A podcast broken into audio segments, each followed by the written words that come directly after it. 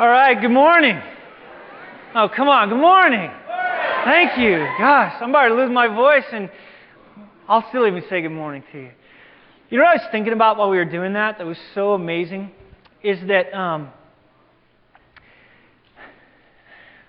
when this is all done, this life thing, we're going to do that for eternity. I mean, it's this amazing concept that you're not going to hear any more preaching, which some of you are like, oh, praise Jesus. But the one thing that we're going to continue to do for eternity, except it's not going to be just like the seven, eight, nine hundred people here. I mean, it's going to be millions of people standing around the throne of God singing songs about praise to Him. And even that song, the first one we sang, I was thinking about it like suddenly, I don't know why. Do you realize how quickly our perspective is going to change the day we stand in front of God? Like, think about it this way I'm not worried about tomorrow when I'm standing in front of God. You're not thinking through your schedule, right? You're not going, oh my gosh, okay, I need to meet with so and so. Man, when you stand in front of God, all of a sudden, all that stuff just goes right out the door. It doesn't matter anymore. It's this thing in which, the, the day that I finally stand in front of my Creator, my perspective on life is going to radically shift. I'm not going to wake up thinking how I'm going to make my next buck. I'm not trying to figure out how I'm going to impress the next person. I'm not worried about anything anymore because suddenly this whole life has culminated into this amazing thing where that is where I get to stand in front of God that day. And with all of you that know Jesus Christ, we're going to be able to just sing songs to God. It's not going to be this boring sitting on a stupid cloud and playing a harp like so often people have in their head. It is going to be this immense praise service that's going to go on and, and we're going to say things about God and talk about God. And oh my gosh, our perspective at that point shifts. And I think the thing that, and I've been thinking about this in my own life, and by the way, this is about a process of about three to four weeks that in my own life I've been struggling through, is about three to four weeks ago I realized I had a really poopy perspective. I realized that I had kind of lost this amazing God perspective in my life. And I realized I needed to dive into God's Word and I needed to reconnect with what is it, not what is Todd's perspective, but what is God's perspective on life. Um, I think perspective is an easy thing to figure out. I grew up in Wyoming, of all places, uh, where men are men and so are women. You know, it's just this amazing state where it's one of the only states I know where women, they don't mind. You take a chew and so do they. You know, it's like this great place. I grew up part of my life on a ranch and a farm uh, in this little town called LaGrange, Wyoming. Uh, perspective in LaGrange, Wyoming, a town on one side when you come in is 237, when you come on the other side it's 238, is much different than Simi Valley, to say the least. A traffic jam in LaGrange, Wyoming is when Farmer Johnson is driving his big old gnarly tractor down the road with a big giant implement and five cars are behind wondering when the heck he's going to get out of the way. A traffic jam in California is this parking lot we call the 405, right? Perspective there, you need a, to buy a home about forty-five to seventy thousand dollars. To buy a home here, you have to give up your first child a blood sample and also promise to give up your soul for eternity. It's this thing in which our perspective, depending on where we are and what we're looking at, greatly affects how we think. And I, the one thing that I'm very convinced of now, after three to four weeks, even looking at my own life, our perspective determines everything about our life. My perspective, if I really think money is going to make me happy, then what do I do? I do everything I can to make money. If I think marriage is going to make me happy, I do everything I can to get married. If I think kids are going to make me happy, you've then forgotten that they grow up to be teenagers, but I will do whatever it takes to get kids. It's this thing in which if I can ever just grasp a hold of this perspective, not what Todd wants to do, but to begin to gain this, this perspective of the one that created me, that knows me better than me, that it only makes sense that I would gain his perspective, my view on life starts to shift. And there's a guy that it, maybe you know him, maybe you don't. Maybe you're somebody that's grown up in the church and you know this Apostle Paul guy. Maybe you're someone that hasn't. But the Apostle Paul has wrecked my life on understanding what perspective is. The Apostle Paul was born into a family, a privileged family. A guy, his dad was a Pharisee, which was one of the main religious dudes at the time. He grew up in this family, took on a trade, he became a tent maker. And at a certain point in his life, he got sent off to the school of Judea at the time the Harvard, the Yale, the Princeton. He got sent to it. He got sent to the school of Gamaliel, the school. Paul wanted so bad to get to the top of that school, and so in starting to become a Pharisee, he, as a young man, he was climbing the corporate ladder of Pharisaism. He gets to the top, and the first time that we come into encounter with Paul was when he is standing watching as the first Christian is killed, Stephen. It said they laid their coats at Paul's feet, meaning he was the guy that pulled this whole killing the first Christian thing off. He grew up at a time it was called the Pax Romana, the peace of Rome, where people were doing whatever they could to promote this system that Rome said, ah, if you just buy into our system, you'll be happy. By the way, if you've watched the news much, we think that about the United States. And by the way, from what I understand, this system, though I love it, and I'm so glad that there are men we just found out that have died for this system, I love it, but it's not God's system. God does not, it's not a democracy when we get to heaven, I hate to tell you. It's a flat out monarchy, and we're okay with that. See, our system, the peace of Rome, is not what we're after. And it's also not the Pax Americana. Somehow the peace of America is not what we're after. We're so privileged to live here. But one day, I think the thing that happened to Paul that's so interesting is in Acts 9, he had an event in his life that radically changed him forever. It wasn't the Pax Romana. It wasn't the Pax Judaica, the peace of Judaism. It wasn't the Pax Americana. He ran into the Pax Christiana. He met his Savior, Jesus Christ, on the road to Damascus, and it radically changed his life forever. His perspective went from trying to kill Christians, from trying to do them in, he went from trying to stop this system of Christianity to suddenly he became one of the main people that was building it around the world. He went from trying to kill him to becoming the killed. Somewhere between 64 and 68 AD, Paul paid the ultimate price for this amazing thing. We call it martyrdom. Now, not all of us are called to it, but Paul was willing even to give up his own life because he believed so much in it. And my question is what in the world happened to Paul? How could he take this amazing flip flop? And I would say to you, it's perspective. He went from somebody that saw life down his little lens of trying to climb the corporate ladder and he dropped it and he realized the best thing he could do was get to know this God. And in 2 Corinthians 5, Paul is writing to a group that are called Corinthians. It was one of the largest cities at that time. And the problem with the Corinthians, and if you ever read these two books, was that they had lost perspective on what's important. And I would say, now let's be honest with one another because I'm confessing to you. We all lose perspective all the time.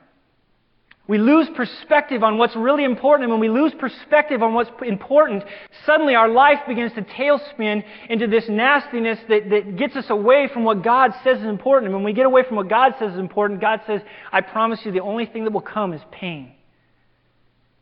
It was so cool this week. I've run into different guys, but one guy came into my office and he had run into this Jesus Christ for the first time through this video that we've been putting out. And he looked at me, and this is what he said to me. He said, After watching that video, why is it that I see life differently? I just said, Welcome to the club. See, there's something about coming into contact with Jesus Christ that radically shifts everything about who we are. Paul in 2 Corinthians 5 1 through 10, he's laying out this amazing picture that he can't wait for the day that he's no longer in this world, but instead he is with his Savior. And he built his whole life around the reality that we are not meant to be here. He says, I'm a guest in this world, I'm a stranger, I'm an alien. Now, the cool thing about that thought is can you imagine for just one second? Think about it if all of a sudden all of us were going to stay in the Hilton somewhere. Would you take all your belongings? Would you start setting up home in the Hilton? No. But yet, isn't it interesting that those of us that are Christians here, we're doing everything we can to try to stay here? And I'll be honest with you, whenever I turn my head down and look in the mirror, I'm realizing that this body is decaying because my hair is falling out at a rate that I can't handle. Pretty soon I'm going to be like Francis and shaving my head. I'm gaining a little pouch, and no matter how long at 24 hour fitness I work out, that pouch seems to haunt me partly because I really like chocolate. We're falling apart. We're trying so hard to stay here. I'll be honest with you, the only reason I work out is not from my heart, it's because I want to look totally hot for my wife. and so far, I'm not doing great. But Paul is so interesting. You can turn with me in 2 Corinthians 5. It wasn't just that he wanted to be with God that motivated him, but he also knew 2 Corinthians 5:10. Listen to this. For we must all appear before the judgment seat of Christ, so that each one may receive what is due for what he has done in the body, whether good or evil. Paul learned something that I don't think I've quite yet wrapped my mind around, and I would say probably most of us in this room haven't. I don't care if you are male, female, brown, black, or white, if you live in the United States, or you live in Australia, or you live in somewhere in Russia. There's something that Paul learned that he really believed, which was that one day he would stand in front of his Creator. There was no doubt in his mind. He didn't care if you were saved or unsaved. All of us one day were going to appear before Jesus Christ, and we were going to have to answer for the reality of our life. Now, he saw it from the lens of a Christian in that these things were now everything that he has done was forgiven, amen. But that didn't change the reality that one day I had to stand in front of God. And then look at verse 11. He said, Therefore, knowing the fear of the Lord, we persuade others. See, I, think in my life, and to be honest with you, three to four weeks ago, I've forgotten what it means to fear God. In the Bible, it says the fear of God is the beginning of wisdom. And the moment that you don't fear God, pretty soon, I'll just be honest, and please don't take this as offensive because I'm also condemning myself. I became stupid, and so do you. The moment that we stop this amazing fear of God, we enter into stupid world. Because at that moment, we forget that God, who created the stars, that some of them burn at 250,000 degrees Fahrenheit, He created a sun that burns at 9,900 degrees Fahrenheit, could literally come down, and if He wanted to, your life could be ended like that. It's not just that, but if you've ever stood in front of the Grand Canyon, and you stood there, and when you've watched this, it's just a big giant pothole, but when you stand in front of it, you're like, oh, I've also forgotten how beautiful God is. We go to a church that I'm so thankful. Francis, the one thing he does that I love is he promotes such a high view of God. But that doesn't make us somehow immune to forgetting how amazing and how beautiful and how awesome, but how terrible is this God that we serve. See, it's this. Whatever you fear will control you. Whatever you fear will control you. Meaning, if you fear circumstances, if you fear things, if you fear people, whatever you fear will control you. And if you don't believe me, you should watch a movie with my wife sometime. If she cannot watch scary movies, because the moment she watches, see, my wife, when she watches a, a, like a romance movie, she is in the movie. And she becomes so lovey dovey. If she watches a comedy, she's slapstick. But if she watches a scary movie, she is terrified. She goes to bed at night. She won't put her feet out of the bed because she's afraid something's under the bed. It controls her. And whatever we fear controls us. And Paul knew that. And Paul knew that if God will control, if I, if I fear God, then no longer do people control me, no longer do circumstances control me, no longer does what people that can take my breath control me, but now all of a sudden the one that can take my soul, like Jesus talked about, that's who I want to fear. And especially, I think, living in the United States, this is so hard. Like, you live in certain cultures that I've traveled to around the world where death is on your doorstep, that creates a whole new level of fear. But I think in this cushy world, which God bless America, I love it. But we forget how amazing it is to live in this life of fear to God. Now, he goes on and he says this watch this. He says in the rest of verse 11, But what we are known is known to God, meaning God knows me. And I hope it's also known to your conscience, meaning I hope you know this. We're not commending ourselves to you. In other words, we're not trying to impress you. We're not trying to do these things about you, but we're trying to give you cause to boast about us so that you may be able to answer those who boast about outward appearance and not about what's in the heart. See, the problem with all of us here, including me, is we so much want to impress each other at the neglect of seeking to just, with everything we are, try to impress God. See, we come in here and when you ask, How you doing? Well, you don't want to look at somebody and go, Oh man, you wouldn't believe it. I got bunions like you wouldn't imagine. You know, I know we don't say these things. We're like, what do we say? Great, fine. Right? We're afraid even sometimes to allow people to know who we truly are. And part of that is, is whatever you fear will control you. But listen to me. Fear is only part of this picture Paul's about ready to lay out. See, fear will control us, and you've probably those of you that are parents have learned that if you want to control your kids, one way to do that is the proper fear. And my dad was phenomenal at it. He grew up on a ranch and a farm, and homeboy had an ability to create fear in you, if you know what I'm saying. But think about this for a second. Can you imagine if I walked up to my dad and said, Dad, I want to let you know I appreciate so much that you provide for me to live here in this house. Dad, I'm so, so thankful that you, you give us food to eat, clothes to wear. Thanks for the car that I got to drive, and mine was a 72 Vegas, so I wasn't very thankful, as you can tell. I was, I'm kidding. Thank you, Dad. But by the way, I don't love you. You see, fear is what causes people in the Middle East to strap bombs to themselves, to walk into a hotel, and to blow themselves up. But Paul is going to say something so interesting here in verse 14 that transforms this fear that controls me. He understands that what we love will pursue.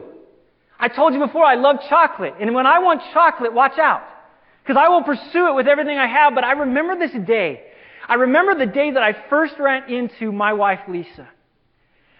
I remember that this totally hot, drop dead, gorgeous, knockout woman, and she was across, and we were, we were at this dance together, and I was going to do everything that I could to get to know that girl.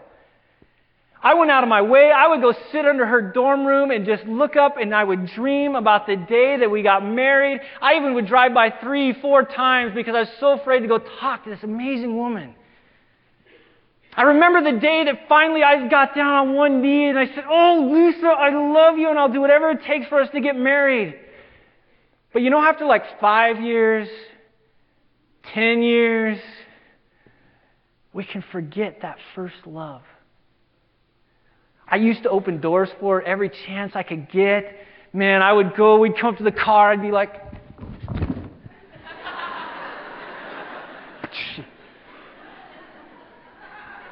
Right? Now it's like I walk out to the car and I'm like, shut up and get in. See, the problem that we face is, is what the Ephesian church faced in Revelation 2. In Revelation 2, Jesus said, Oh, thank you so much for your hard work and your dedication. I know you fear me. I know you respect me. But then in verse 4, he says, But this I have against you. You have left your first love. See, fear without love, God doesn't care. See, everybody's going to bow a knee to him one day, but that does not save them from the fire of hell. There's something unique that Paul is talking about, this love aspect that changed him. And what was this love aspect? Look down with me again. Look at verse uh, 14. For the love of Christ controls me. It's what I pursue. It's what I'm after because we've concluded this that one has died for all, therefore all have died, and he died for all, that those who live might not no longer live for themselves, but for him who for their sake died and was raised. You know what I forgot? I forgot that day on March 19th, 1993. I was in Las Vegas, Nevada. I was there. I thought I was going to have a blast. It was my 21st birthday. Bad place to be on your 21st birthday. I was in the Mirage. And I remember having a great time. We had put whatever chemicals we had gotten into our body, and we thought, woo, woo, you know, I don't know. It was stupid. And I went in to use the little cowboys room at the Mirage, and as I walked in, I'm standing in this ucky, nasty brown bathroom in the Mirage, and I turned around and I look in the mirror and I saw face to face the person that I never, ever, ever, ever wanted to become. But see, the problem is, I think we forget that. I think we forget that not only does this God, this amazing God that loves us with everything that we are, that it could squash us like a grape, loved us so much that 2,000 years ago, in this amazing love gift, sent his son to live a perfect life, to die, to be buried, to raise again, to ascend back to the Father. Now he's in front of God right now saying, See that guy, Todd? I died for him. See, I think we forget just this beauty, this, this awesome picture of the gospel. And it's like my wife, that the, the further I get from that, that just love, iggy, giggy little thing that happens inside of you phase, is that I get further and further away from that. I lose that first love. It was really cool. One theologian said our biggest problem is we don't preach the gospel to ourselves over and over and over. See, we get caught up in trying to get that higher knowledge, get real smart. The Corinthians learned, though, that knowledge puffs up.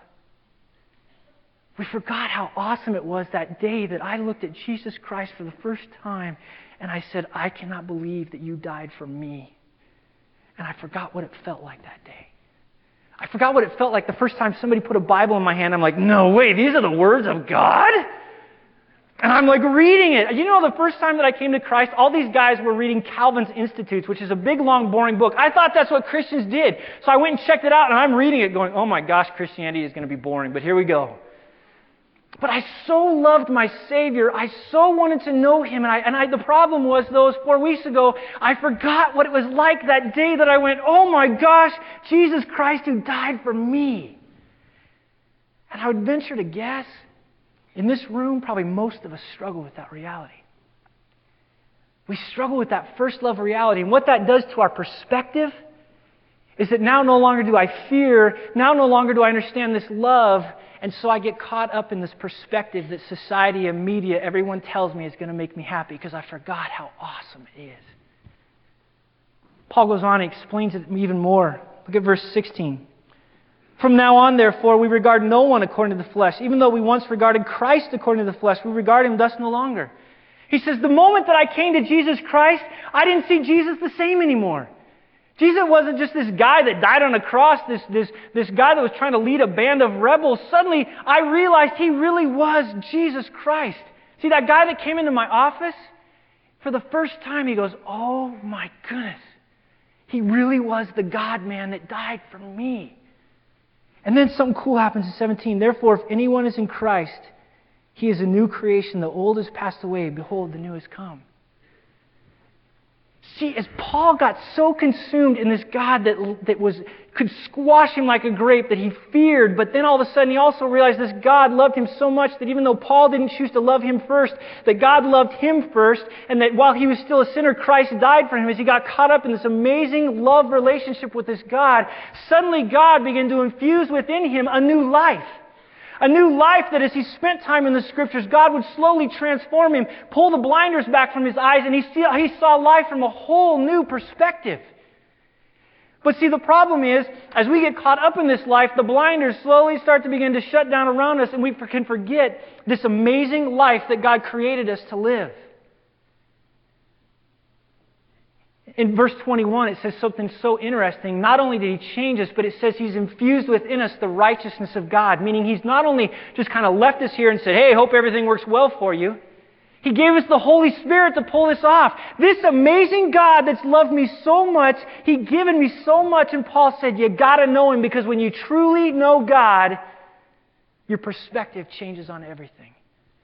But the problem is, all of us know in this room, we have to continually know God. It's not just this one time thing, it's knowing Him and knowing Him and knowing Him. But something else happened to Paul that's so cool. He also says in verse 16, he says, You know, and I used to know Christ that way, but he said, Guess what? I started to know people a different way. See, not only did he fear God, not only did he love God, but God lifted the blinders off of his eyes and he started to see people from a whole new perspective. See, I think in Southern California, and I'll confess to you, I might be the worst. When I enter the 118, I enter warfare. When I get in line at Walmart, and that kid in front of you that won't obey, and you want to grab that kid, put him over your knee, spank him, hand him back to the mom, and say, hey, don't worry about it.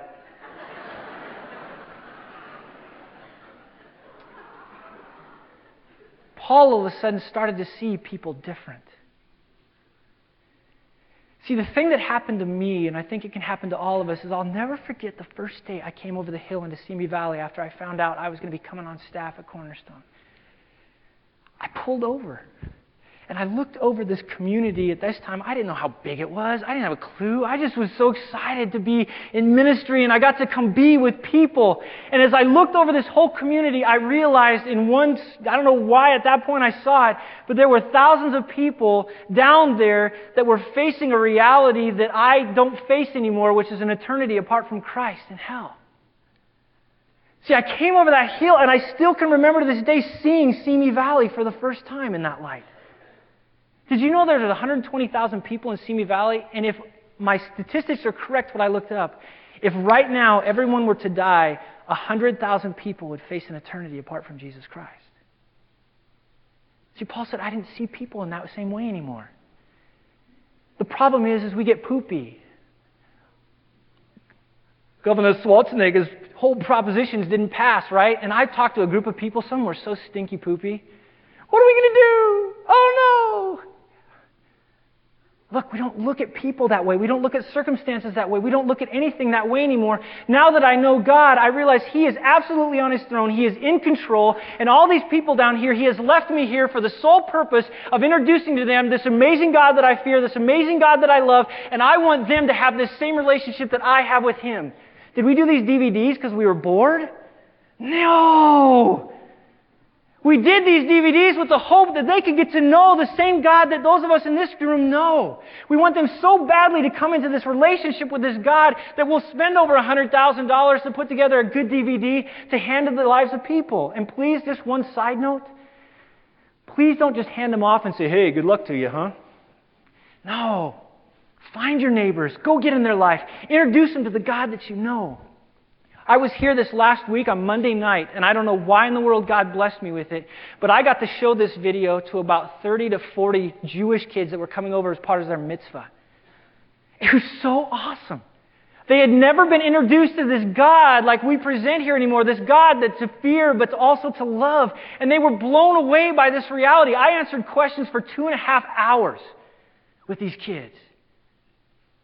And I'll be honest with you, Monday morning when Francis called me and said, Hey man, I can't talk, can you do it?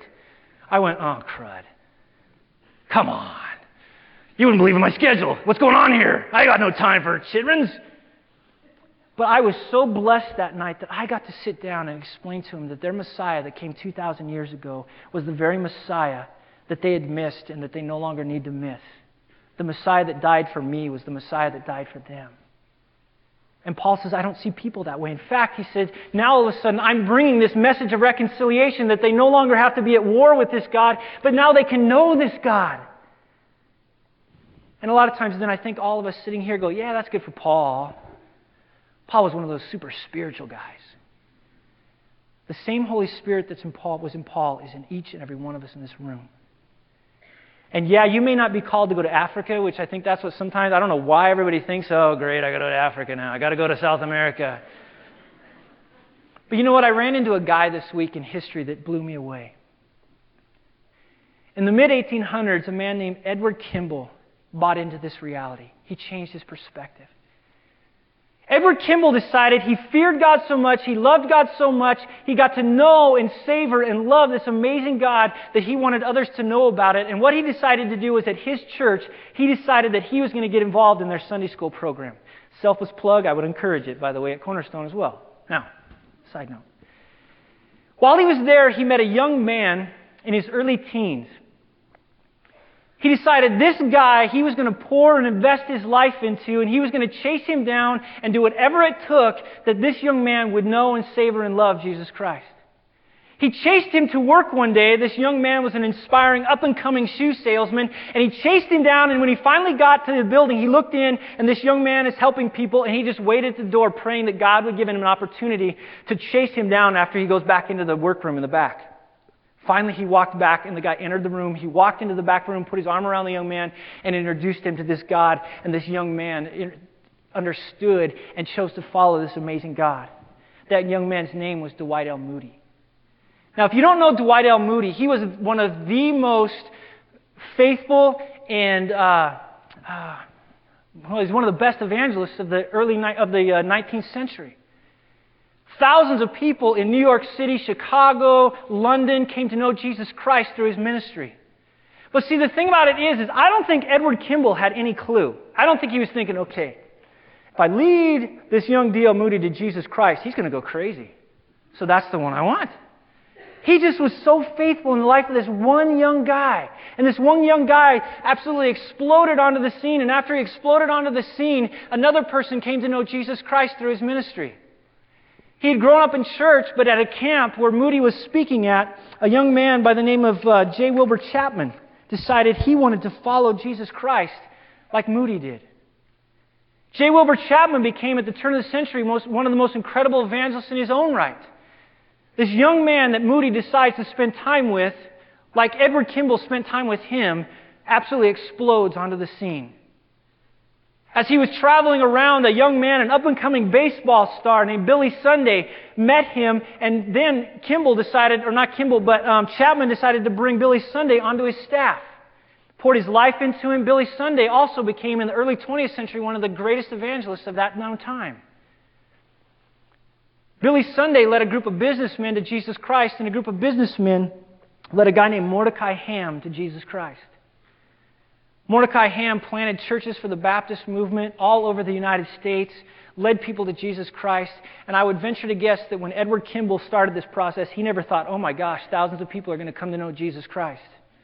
I think he just saw Dwight L. Moody. But see, in 1934, Mordecai Ham met a 16 year old. And this amazing God, this God that was to be feared and to be loved, the 16 year old came into an encounter with him. For the last 50 years, 47 of those years, this man has been considered one of the 10 most influential people in the world. You might know him as Billy Graham. I don't think Edward Kimball ever thought that when he led Dwight L. Moody to Jesus Christ, when he spent time with him, when he loved him, when he poured his life into him, that he thought, oh my gosh, through this one act of just being faithful in what God has called me to do and to just love little Dwight L. Moody, did he think that millions of people would come to know Jesus Christ through this one moment. But I don't think we, sitting in this room together, believe that either. There's so many kids that come to Cornerstone. We have one of the biggest eh, missions programs in the world because we have kids here every year that we release at 18 to go all over the world. We've got kids in children's ministry. Doug would love to talk to you. We've got them in Ascent. We've got them in Impact. We've got them in Rock. We've got them in Access. We've got young couples that desperately need to have somebody to pour their life into them. We've got young, we've got old, we've got brown, black, and white, we've got male, we've got female. The only thing I would ask is find one. Do you realize if the 4,000 people that come to Cornerstone would just find one this year, what change that would make? See, I think we always think, oh, we're never going to reach the whole city of Simi Valley. Do you know if we were faithful to one in less than five years, we could have reached the whole city of Simi Valley? Just one a year. But I think the problem is our perspective is I go to job, my job to collect a paycheck. And can I challenge you with something? I don't go to work to collect a paycheck. I go to work because there's lost and dying people that are at my workplace, and oh, yeah, by the way, my paycheck is a side benefit. I don't get to know my neighbors because they have salt that I could use later on. I get to know my neighbors because they're lost and dying and facing an eternity apart from Jesus Christ.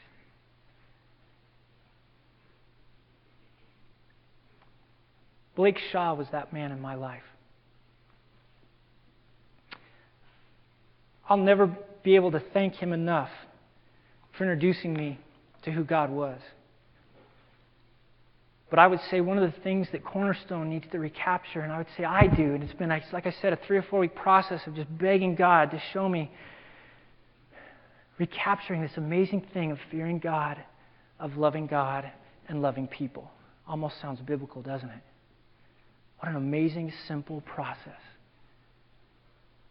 If you're somebody here today that doesn't know Jesus Christ, I would encourage you this walk with the God that we are to fear, that we are to love, that died for me and died for you. Get to know Him today. If you're someone